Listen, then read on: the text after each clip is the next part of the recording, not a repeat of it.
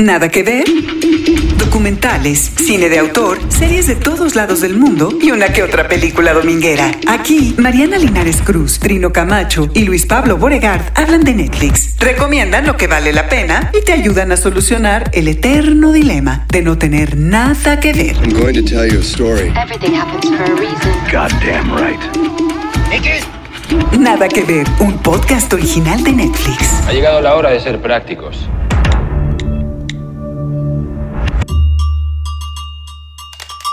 Bienvenidos, cada semana aquí estamos en una nueva cita en Nada que ver, un podcast original de Netflix. Yo soy Luis Pablo Boregard y me acompañan como siempre Mariana Linares. Como siempre, Luis Pablo Obregard. Pe- ¿Cómo eh, estás? Para felicidad mía. Eso. Estoy feliz, contenta porque esta mesa cada semana se pone más interesante. ¿Cómo estás, Trino? Muy bien, también muy contento, con gusto de verlos a los dos y ahora con las invitadas, pues más feliz. Y además porque hoy vamos a dedicar nuestro episodio entero a un género Cosas que nos gustan, vamos a ser encanta, felices. que babeamos Sí. todos en esta mesa. El documental y tenemos eh, invitadas que además ya es, es, eh, es- este es el episodio 32 de Nada que ver y es bonito que haya gente que regrese. Entonces tenemos Por a dos- gusto. Sí, claro. bueno, Nos acompañan dos productoras que están haciendo cosas muy interesantes y por eso queremos detenernos en algunas de las de los documentales que ellos está- que ellas están produciendo en una productora que pues yo creo que lo dice todo, no ficción. Daniela Latorre y Elena Fortes, ¿cómo están? Muy bien, muchas gracias por la invitación. Soy Elena Fortes, cofundadora de eh, la productora No Ficción junto con Daniela Latorre y eh, productora ahora. Antes eh, fui directora del Festival de Cine Documental Ambulante. Hola a todos, soy Daniela Latorre, soy productora, eh, programadora y ahora directora, eh, cofundadora de No Ficción con, con Elena y durante muchos años trabajé como productora y programadora del Festival Internacional de Cine de Morelia y a la par como productora de cine documental. Creo que te faltó una cosa, Daniela. Adicta al documental. Adicta al documental. Desde antes, desde hace mucho tiempo. Sobre todo apasionada del documental. Sí, soy una este, fiel creyente del género como un espacio de experimentación, de mucha libertad y de cosas realmente interesantes. Y tú Elena eh, compartes esta adicción porque es un statement, no ficción. Sí, definitivamente. Y es un statement como no ficción, un poco tomado de, de la literatura, porque nos interesa ampliar un poco eh, la idea del documental o la noción del documental. Que además, Elena, yo creo que aquí algo, algo muy importante que dentro de tu adicción también al documental se suma la adicción de compartir el gusto y la necesidad de tener eh, documentales en las diferentes plataformas y en los diferentes cines y, y como que siempre ha sido esta, este rostro, esta vocera de la posibilidad que genera el documental. ¿No? Sí, Ambulante fue una escuela definitivamente, fue mi incursión como de lleno a- al cine documental, pero también como dices, a cómo acercarlo a la gente y cómo romper con los prejuicios y las nociones que se tenía en ese entonces, que creo que ya menos, eh, hacia el documental. Menos, aunque todavía la gente, pero cuando dices, no voy a ver un documental, ¿es una película? Sí, claro. ¿No? Como Sí, que es todo- película, ¿no? Sí, sí. O un Claro. corto. Ah, Sí, un sí. Un corto. corto, sí. un corto documental, no, ya es, es algo más difícil de explicar. Sí. Por supuesto. Pero ahora, ahora que decía Daniela algo que me que está diciendo, directora, no puedes hablar ahorita de eso, pero Sí, No, sí, Estuvo en sí. Morelia. Ah. Estuve en competencia en Docs MX y en Morelia. Este, regresamos con mención especial y premio ambulante. Vamos a estar en la gira el próximo año, así que feliz. No, o sea no, que ya nos emocionamos desde antes, desde ya ahora, para que cuando salga ese documental también vengas aquí a hablar de eso. Exacto. De retiro. Un abrazo de tres minutos. Un corto documental de 28 minutos que se presentó en el Festival Internacional de Cine de Los Cabos. Dirigido y escrito por Everardo González y producido por No Ficción y Netflix. estoy bien feliz y mañana quiero abrazarlos y, y decirles pues que los quiero mucho y seguridad en tus posiciones. Las familias están listas. Nos sitúa en la frontera entre México y Estados Unidos y registra uno de los eventos de Abrazos No Muros, en el cual se permite que las familias de migrantes divididas entre ambos países se reúnan durante tres minutos. Quiero que aprovechemos esos minutos para que me abraces, todos esos minutos que nos den. Tiempo. Tiempo. con la fotografía de Emilio Valdés y la música de Wim Mertens. Pero bueno, Daniela y Elena están aquí para hablar de un proyecto que a mí me parece interesante y de mucha actualidad también. ¿Cómo lo definirían? Porque es decir, es, yo creo que es una, una obra de obras y con un eje temático bastante claro, pero eh, yo también creo que muy variado. Es una colección de películas y es una colección de películas que no salió en la plataforma como colección de películas. Cada una salió en su momento con su público. Eh, de hecho, tenemos ya en la plataforma tres películas. Una sale el 20 de noviembre y otra saldrá hacia finales de año. Y esta colección de películas surgió como una eh, iniciativa de no ficción con Netflix de trabajar con directores mexicanos o directores que radicaran en México directores mexicanos que vivieran en Estados Unidos y que pudieran hablar de una manera inusual de la relación de México y Estados Unidos. No necesariamente de temas fronterizos, sino de la relación de estos dos países en términos culturales, en términos territoriales, en términos de eh, globalización, eh, no globalización y presentamos varias opciones de directores y de historias y nos quedamos con estas cinco historias y estos cinco directores que, que componen esta colección. ¿Quiénes son esos cinco directores? Trisha Asif, eh, Otilia Portillo, Juan Carlos Rulfo, Rodrigo Reyes y Everardo González. Ah, o sea que ya vimos aquí algunos. Sí. Trisha, que yo creo que es eh, eh, la, la- la primera, que es Tale of Two Kitchens, que hablamos en un episodio anterior en Nada que Ver, que es esta, este espejo entre uno de los restaurantes más consumidos, visitados en Ciudad de México, que es Contramar, y su contraparte en la costa oeste de Estados Unidos, en San Francisco, ¿no? Así es, y nos interesaba mucho eh, a través de, de- de- de esta historia contar un poco eh, las diferencias en, en la cultura gastronómica en ambos países, pero también la cultura del servicio, ¿no? Y lo, lo- lo- haciendo obviamente eh, una alusión directa a la cantidad de trabajadores eh, latinos en Estados Unidos en las cocinas de los restaurantes, ¿no? ¿Qué significa eso también en este contexto? Tuvimos la oportunidad de hablar con Trisha en algún momento también. Ese es uno. Salió después eh, Pajareros, Birders, eh, un documental de Otilia Portillo, eh, que es una belleza, eh, hace un retrato de las aves de migración a través de la vista de quienes la siguen, de los apasionados de, las aves de migración, y, y lo que hace es recorrer la frontera entre México y Estados Unidos, eh, seguir por Tamaulipas, bajar por Veracruz y llegar hasta los Tuxtlas y hacer un paralelo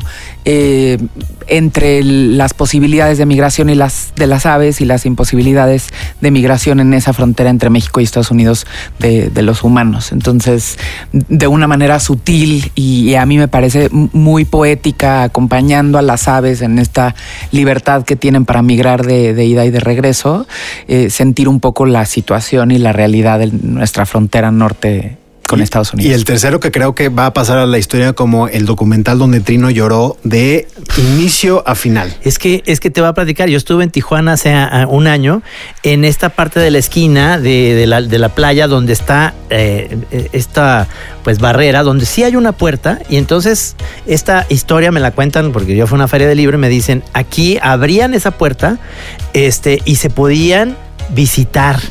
Y lo daban, estaba la patrulla fronteriza por ahí y les daban el permiso para hacerlo. Pero eso me conmovió mucho. Entonces, a la hora de ya ponerle rostros y caras, pues sí lloras, porque es que te das cuenta de esta triste realidad que, que estamos viviendo. Un abrazo de tres minutos de Berardo González. O como diría el papá de Daniela, 20, no, ¿qué? 14 minutos de lágrimas. De lágrimas. ¿Qué es? ¿Qué, qué es esta historia que, que nos provoca tanta emoción, tanta, pues sí, tanta tristeza, tanta empatía también? Este es un evento, y qué bueno que mencionas lo de Tijuana, este es un evento que se ha llevado a cabo en Tijuana y, y se ha llevado a cabo en, en Ciudad Juárez y El Paso. Eh, ya no se lleva a cabo el evento de Tijuana, han logrado todavía eh, que suceda un, un par de veces en, en la frontera entre El Paso y Ciudad Juárez. Y es un evento en el cual una organización logra negociar con las autoridades de, de ambas ciudades para que le entreguen este espacio de frontera y durante cinco horas la organización permite que familias se encuentren durante tres minutos. Y son tres minutos porque son muchísimas familias que, que piden tener la posibilidad de encontrarse con, con sus familiares, familias que a veces no se han visto dentro de 10 años, eh, abuelas, este, recién nacidos, ves realmente la imposibilidad de, de un abrazo y la posibilidad en ese momento de, de tocarse. Eh, y lo que vemos realmente es un rodaje de lo que fue ese evento, un rodaje a varias unidades, a varias cámaras, eh, con, con, tomas aéreas y con cámaras de los dos lados de la frontera, de lo que significa o de lo absurdo que es que alguien no se pueda tocar. Sí. Una historia, Elena, yo creo que, que ha pegado mucho en redes sociales que la gente ha, ha, ha dicho, me tocó. Uh -huh. eh, un documental curioso porque no hay, o sea, no, no, no, se percibe una estructura clásica. Sí, y también eh, creo que la intención de Berardo era de alguna manera eh, llevar el drama de, de la frontera, este como al, al, al, a lo primordial, ¿no? O sea, a lo las básico. emociones, uh -huh. exactamente. O sea, como escarbar un poco debajo de, eh, de tema político, del tema eh, geográfico, etcétera, económico, y, y, llegar pues a ese como nivel fundamental de lo que significa eh, una frontera, ¿no? De, de, de, lo absurdo, ¿no? También de la frontera y de lo, y de lo cruel. Y un poco eh, un rodaje que al final pues, de mucha incertidumbre, ¿no? Los drones y todo esto alrededor ha sido un problema para poderlos Sí, solamente autorizaban ciertos drones, había de, muchísima seguridad en la frontera. Oye, Elena, yo quisiera utilizar esta palabra que dices de incertidumbre, porque como productoras de documental es una palabra que juega todo el tiempo con, con, ustedes. Es un elemento que es intrínseco a la producción de documental. ¿no? En este caso se suma de una manera más grande, pero también incertidumbre porque trabajan con diferentes directores y directoras y eso también implica que sus ideas pues son distintas para cada uno de los proyectos y se suma una incertidumbre. ¿Cómo hacer como productoras, cómo hicieron como productoras para lidiar con esta incertidumbre? Me hace pensar en, en una conversación eh, con Lorenzo Vigas, que la primera vez que hizo un documental, yo le pregunté cuál es la diferencia. Hizo un documental sobre su papá. Le dije, cuéntame un poco cómo sentiste la diferencia entre hacer una película que se estrena en festivales gigantes, hacer este documental. Y me decía, el documental para mí es una combinación entre mucha paciencia y un poco de magia, que no lo tiene la ficción. Y, y si tienes esa paciencia y si esperas, siempre va a suceder algo de magia enfrente de la cámara. Es, eso es algo, y a lo mejor tiene que ver un poco con, con creer en el género y creer uh -huh. en la experimentación del género y creer que en realidad, si, si esperas suficiente tiempo y si tienes eh, paciencia, sucede enfrente de la cámara. Es de personalidad. Entonces, de la sí, los que quieren controlar Oye, todo. No, no, no, personalidad. Sí, es, es, de, es, de, es, de, productoras como Daniel y como Elena, donde la magia, a ver, esto es decimos magia o no, la magia hay que hacerla. Sí, Entonces también, también, es, también, también, Y la también, experiencia también. también que ya tienen ustedes les permite saber dónde va a ocurrir ciertas magias. Lorena, la de los pies ligeros, un corto documental de 28 minutos que se presentó en el Festival de Cine de Morelia y en el de Guanajuato, además de en Docs MX, dirigido y escrito por Juan Carlos Rulfo y producido por No Ficción y Netflix. El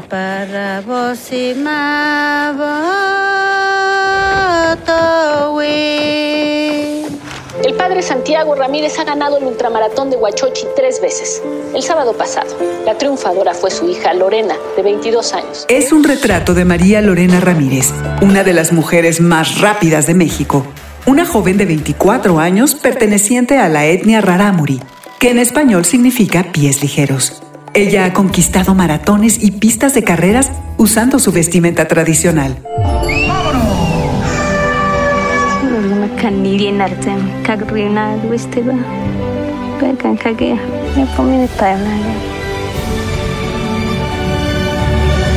Musicalizada por Leonardo Heiblum y con la fotografía de Hatuey Viveros. Disponible en Netflix a partir del 20 de noviembre.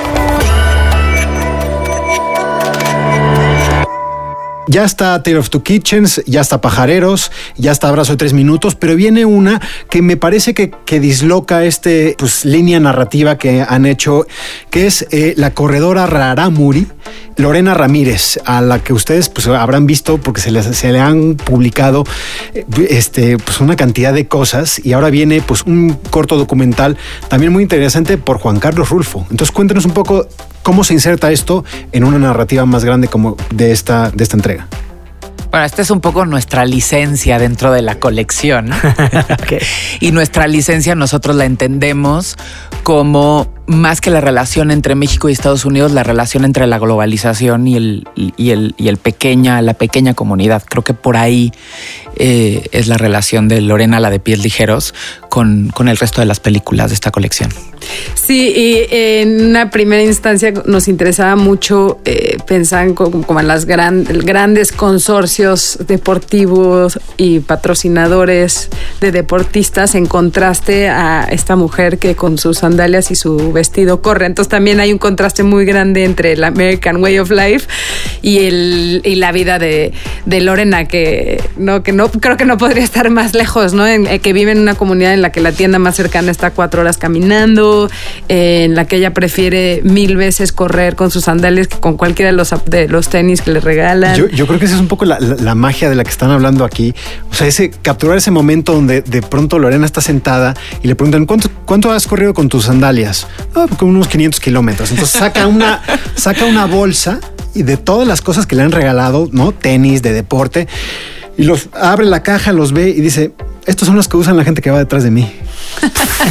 o sea, esa frase es Qué como de campaña publicitaria dada ahí en, un- sí, ¿no? en, en Se la zona Raramuri. Increíble, o sea, Sí. precioso, ¿no? Sí. También aparece el nombre de Gael García Bernal como productor ejecutivo. ¿Cuál es el papel? ¿Cómo se coordinan ustedes? Tú conoces a Gael desde hace mucho tiempo por eh, pues ambulante y en estas eh, vueltas que va y viene en la industria mexicana.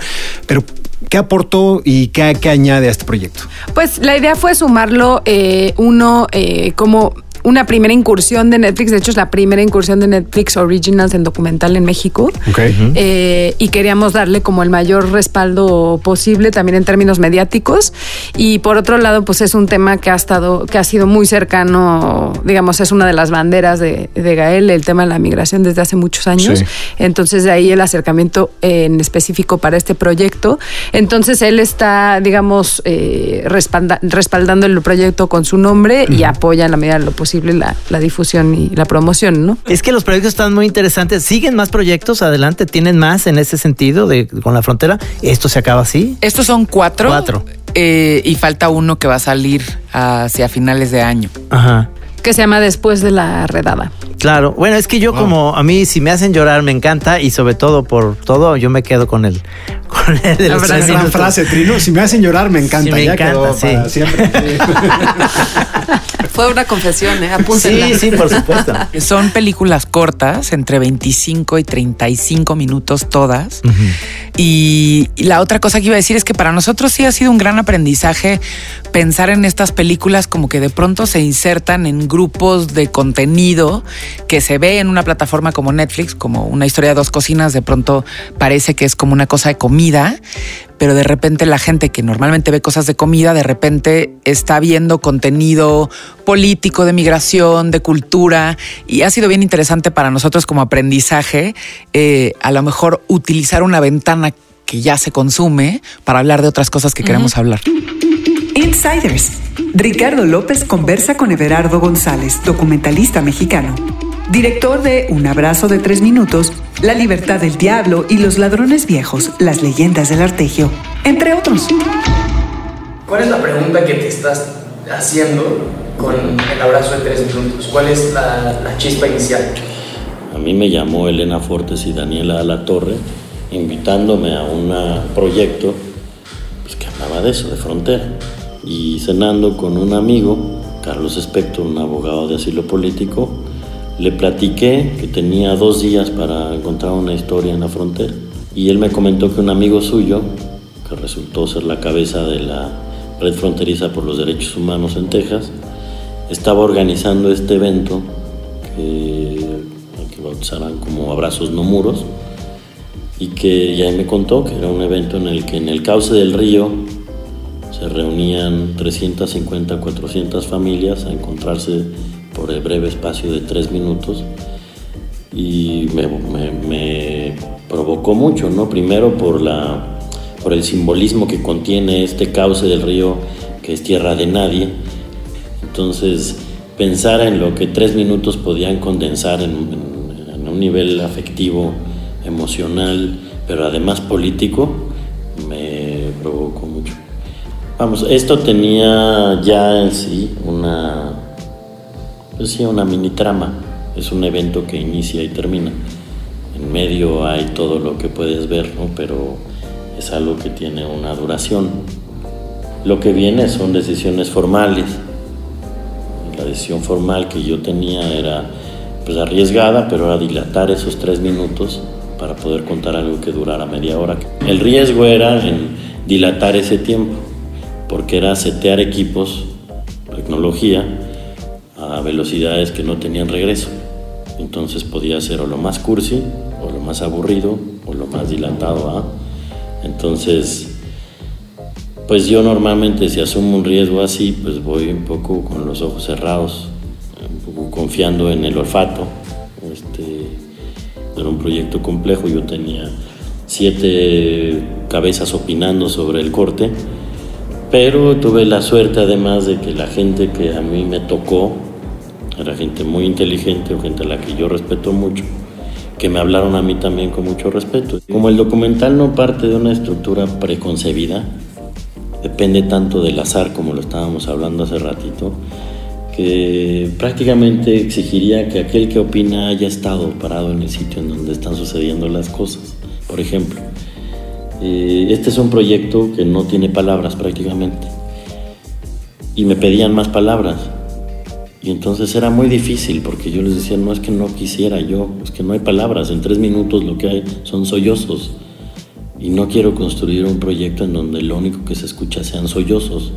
No hay tiempo en tres minutos para que la gente se hable. Hay una frase bellísima de Kiarostami que dice que la película siempre es la misma, lo único que cambia es el espectador, ¿no?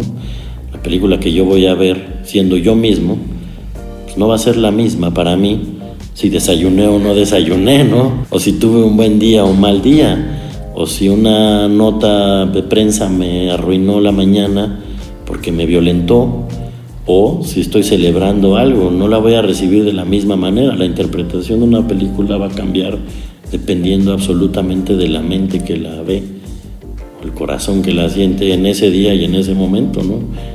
Y algo que me ha sorprendido en estos días desde que se estrenó El abrazo de tres minutos es que en redes, por ejemplo, la película la está conversando gente a la que yo nunca le habría hablado. Me gusta saber que se le puede hablar a la gente común, porque en el fondo es lo que siempre he buscado, ¿no?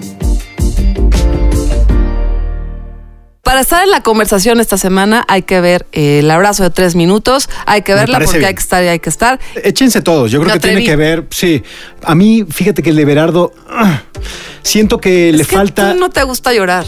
Mm, Bueno, no, no, no tanto como a No, Trino, no tanto como a Trino, pero eh, es decir, creo que eh, la, la frontera también es una zona donde hay cantidad de historias en ebullición y creo que eh, ver estas historias de personas que se abrazan me deja una deuda de sí. algo. Sí, es verdad, ¿De dónde saber vienen? de ¿Por qué están? sí, o sea, ¿por yo, qué yo quiero hablar de esa deuda. A ver.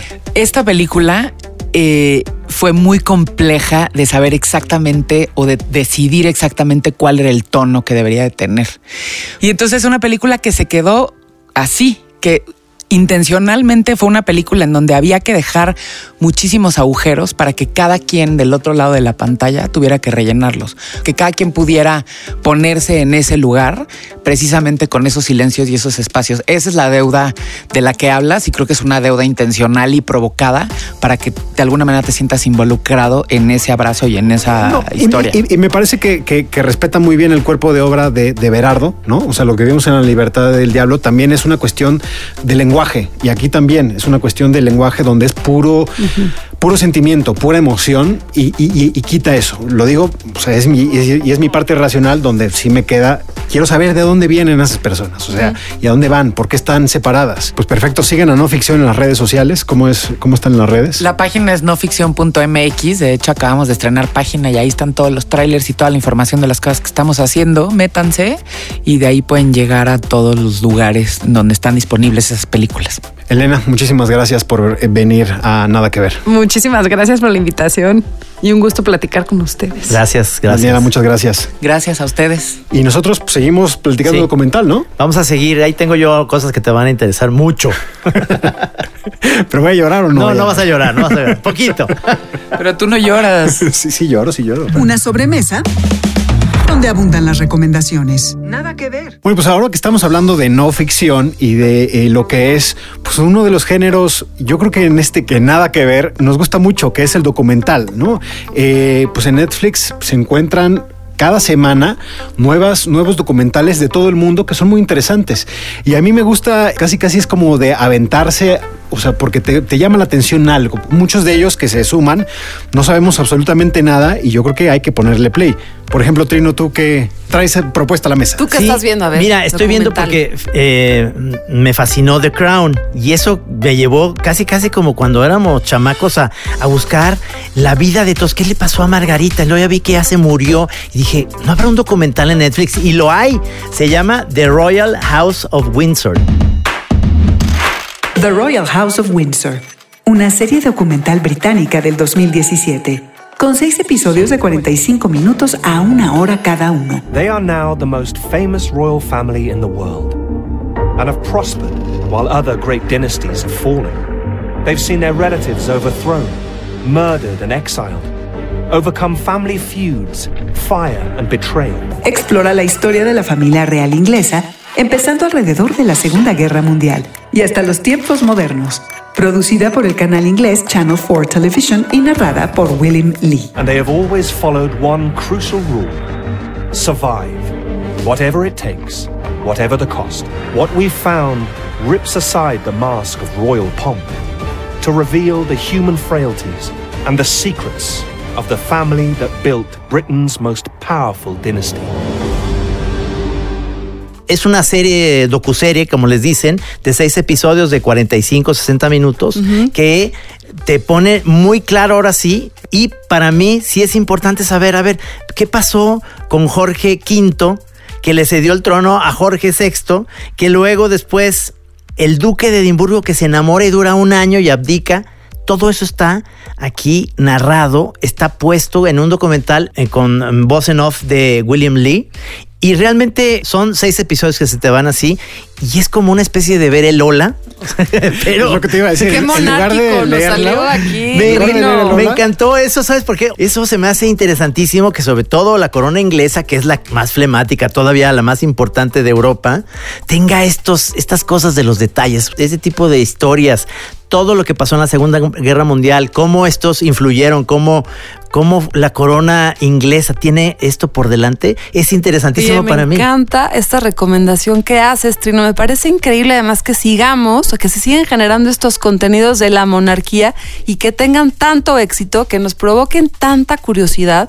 Yo crecí, y ni modo, mamá, lo voy a tener que decir, con una mamá que cuando me sentaba en la mesa me decía, yo cuando estuve en el castillo de la reina, y entonces su manera de enseñarnos a los buenos modales tenía que ver con esta comparación constante de que ella este, ella pudo cenar con la reina Isabel. Claro. Entonces a la fecha a mí la reina Isabel me trae esa, esas cosas de la infancia de cómo es todo lo que tenía que ver con la reina, con los buenos modales y me encanta, me encanta, me da curiosidad, me da morbo. Este documental se ve buenísimo. Ustedes tienen, este, tienes tú, Luis Pablo, eh, una explicación por qué es la reina Isabel, pero en, ingl- en inglés es la reina Elizabeth. Eh, no, pero pues porque Elizabeth es Elizabeth, acá sería Claro, Isabel. por pero ¿qué y, pasó ahí? y Chabela es Isabel. No sé, es la- yo creo que es la traducción hispana, ¿no? De, Pero, pero bueno, ¿por qué no lo investigamos? no está en el documental de Royal House of Windsor, está, está respuesta, explicación. no, no, no está. Pero yo los escucho muy viajados a ustedes, ¿eh? O sea, digo, la, la, la mamá de Mariana yendo a Buckingham, tú a la Casa de las Américas. Yo el único castillo que conozco es el de Chapultepec. Pero Oye, pero- entonces es buena referencia este documental para que veas lo que pasa. Imagínate que bien hubiera estado que, te- que Trino le dijeran, oiga, ¿sabe que la reina Elizabeth o Isabel es fan del rey chiquito? Así que vengas a dar una vuelta, ¿no? Estaría buenísimo. Pero supongo que te da claves para entender, porque es una monarquía muy querida. Sí, sí, sí, sí, es, es increíble y me da mucha tela de dónde cortar para seguir haciendo mi tira del rey chiquito. Pues me encanta, Trino, The Royal House of Windsor, que son seis episodios para el fin de semana. Buenísimo. Y un, y un tecito, un tecito. Un tecito ah, de tea, tea bag. Y... Pues ahí está la primera. Pues entonces, Trino, tú recomiendas esto para irnos impregnándonos de la familia real. Exactamente, inglesa. exactamente. ¿Y tú, Mariana? Y yo voy a recomendar de alguien que se creía real, no es de la familia real, pero él pensó que sí durante toda su vida. Y es el documental Bikram, Yogi, Guru, Predador. Bikram, Yogi, Guru, Predador. Un documental de una hora y 25 minutos que muestra el ascenso y la caída del fundador del yoga caliente. This is what's happening in Beverly Hills. There's a yoga college of India, and the man who runs it is Yogi Bikram.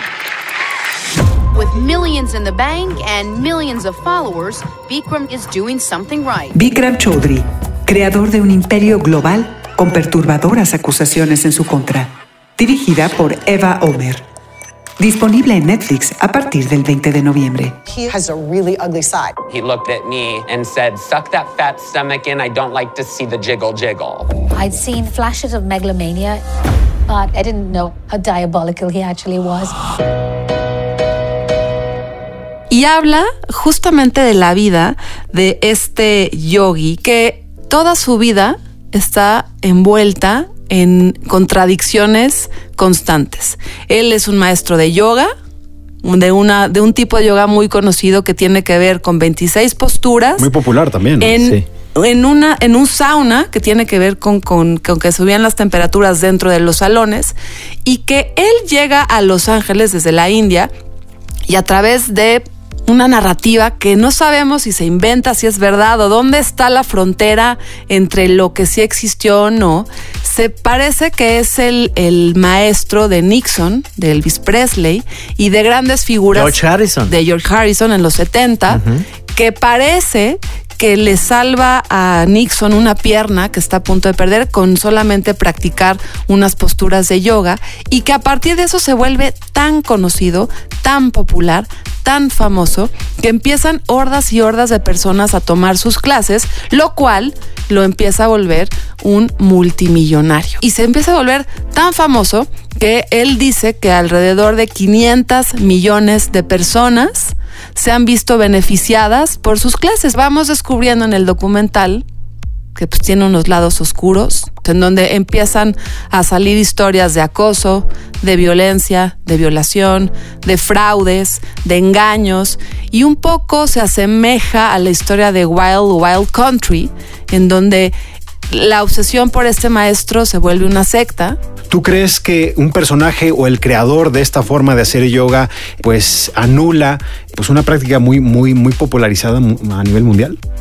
Esa es una decisión que como espectador uno va tomando a lo largo de- del documental, ¿no? A mí me parece un, un gran, gran, gran ejercicio para ver de lo que representa el, el ser humano. No es eh, simplemente gente buena y gente mala, Sí. sino que estamos Sí. llenos Quiero de, verlo. de miles de opciones. ¿no? Quiero verlo, se ve interesantísimo cuando vi el avance y obviamente con esos calzoncitos que usa que son es- espantosos. Yo nomás por estar cerca de él no quisiera.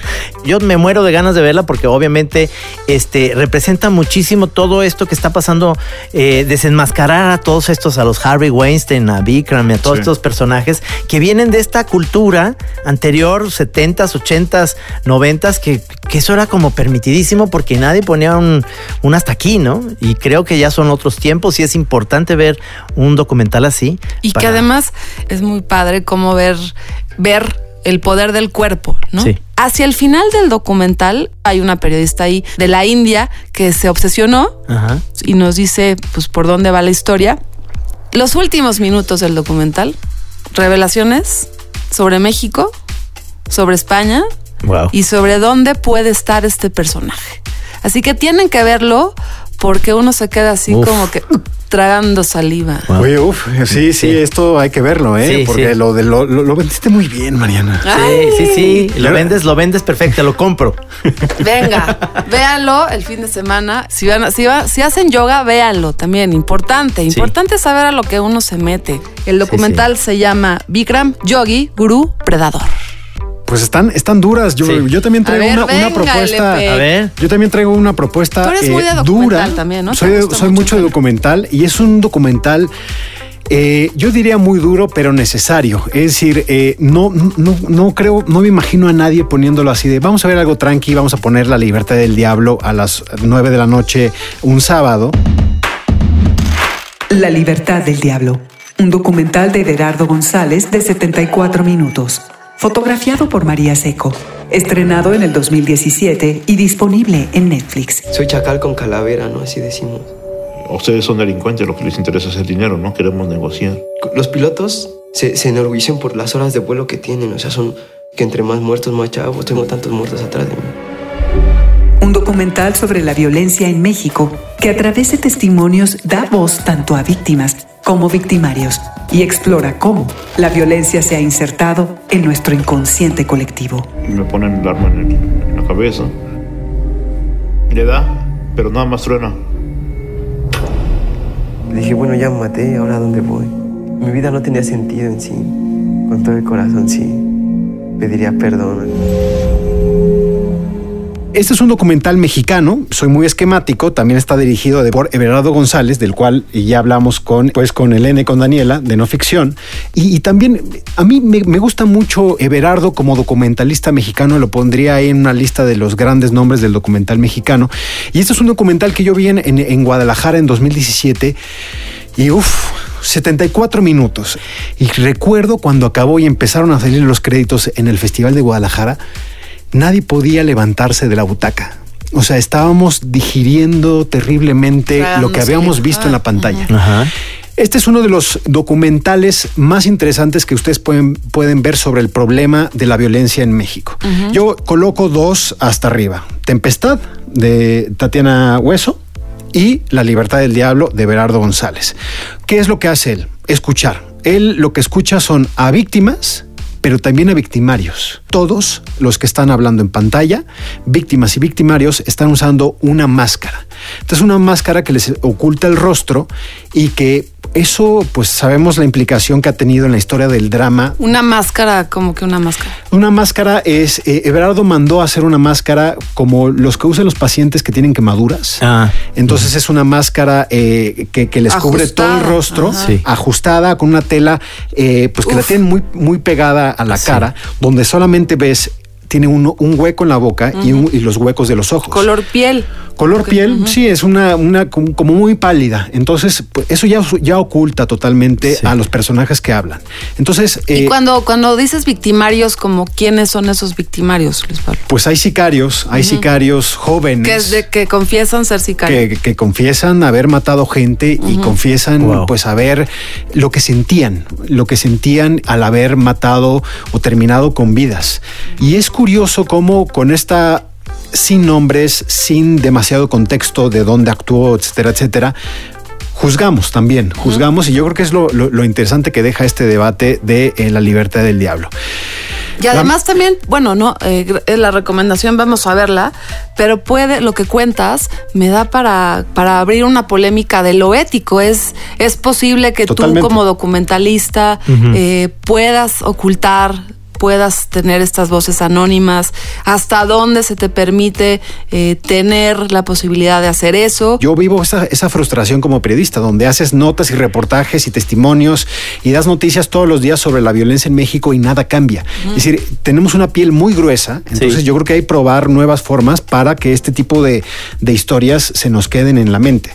Habrá mucha gente que no le guste, pero yo creo que es un documental donde lamentablemente la violencia sigue siendo un tema Incómodo, en es este documental país. Sí, no es como para estar, este, unas palomitas ni nada. Yo creo que más bien es como algo que tienes que ver como para enterarte de que esto está pasando. ¿no? Así que ahí está, esa es la recomendación. Esa, esa, esa recomendación nos va a poner a prueba, ¿eh? LP. Pues eh, vamos que, a hacerlo. que nos escriban y que nos digan en las redes cuál es este entre la casa real, que yo creo que el tecito y las galletitas van a ganar a algo, si quieren ver algo muy- muy light, ¿no? O saludos al sol. Saludos al sol y acoso o ya la violencia en México. Se fue, bueno, haciendo, se fue haciendo dark. Se Sí, fue sí, haciendo la- oscura la noche. Pero siempre hay esperanza y la próxima semana ya quedamos. Vamos a hablar de The Crown, que yo creo que es una de las series más eh, interesantes, mejor hechas que hay en Netflix. Pues le entramos a eso la próxima semana, pero escríbanos a las redes sociales, pues para que nos digan si estamos muy pasados de lanza con nuestras recomendaciones de documental, ¿no? A ver, si- y a ver cuáles nos recomiendan también. Exactamente.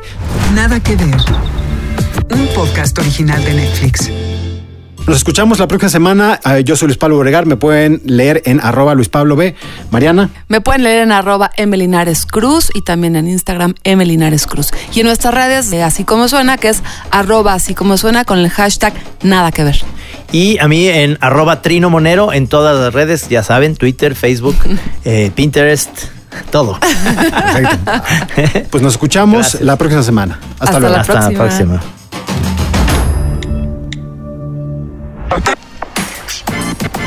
Nada. Un podcast original de Netflix.